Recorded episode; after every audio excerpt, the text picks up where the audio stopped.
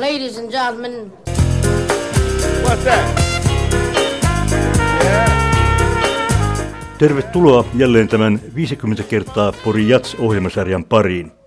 Sarjan eri osissa mukana on artisteja, festivaalivieraita ja tietysti juhlan rakentajia vuosikymmenten varrelta.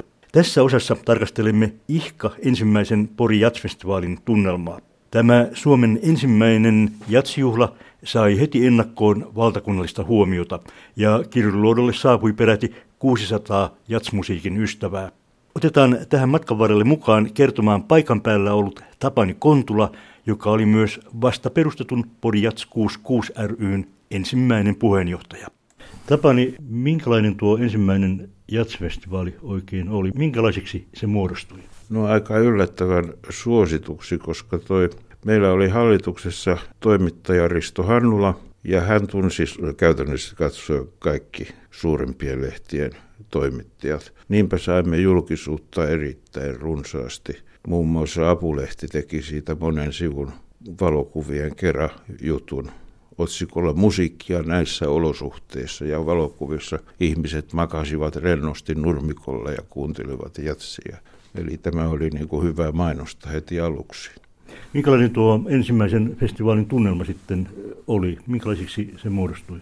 No voisi sanoa, että se oli erittäin hyvä tunnelma. Se oli lämmin ja koska siellä oli noin 600 ihmistä kaiken kaikkiaan, noin 600 lippua sinne myytiin pääkonserttiin lauantaina, niin se oli myös semmoinen kotonen ja, ja kaverillinen, toverillinen. Kaikki tervehtivät iloisesti toisiaan ja olivat muutenkin hyvällä mielellä. Ja ensimmäisellä jatsfestivaalilla kuultiin paitsi kotimaista jatsia, kotimaista jatsmuusikoita, niin myös yllättäen saatiin jo ensimmäiset ulkomaiset vieraat. Kyllä, siihen aikaan oli Jyväskylän kesä ja George Russell piti siellä kurssin, sovitus- ja big bandin soittokurssin, joten niin muodoin George Russell tuli tämän pääasiassa suomalaisista muusikoista koostuvan orkesterin kanssa esiintymään.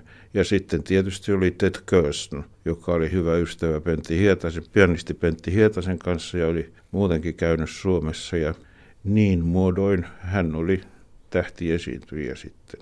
Ja tuli joka kesä sitten sen jälkeen aina niin kauan kuin eli. No oliko tämän ensimmäisen festivaalin jälkeen sitten itsestään selvää, että jatkoa seuraa? No niin, me suunniteltiin Muistaakseni siitä jäi sitten rahaista rahaa. Saimmehan avustuksia sekä osakunnalta, kaupungilta ja myös oluttehtalta, joka sai kiinnittää mainoksiaan sinne ja, ja antoi meille kuorma-auton käyttöön, mitä meillä ei ollut. Vaarinen Erkki sitä sitten ajeli sinne.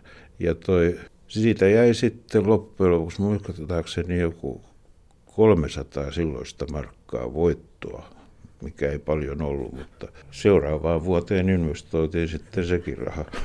Pesämulle saatiin. Joo. Mutta ennen kaikkea siinä oli tärkeää se, että kaikki teki työtä ilmaiseksi. Ja, ja todella teki työtä siis.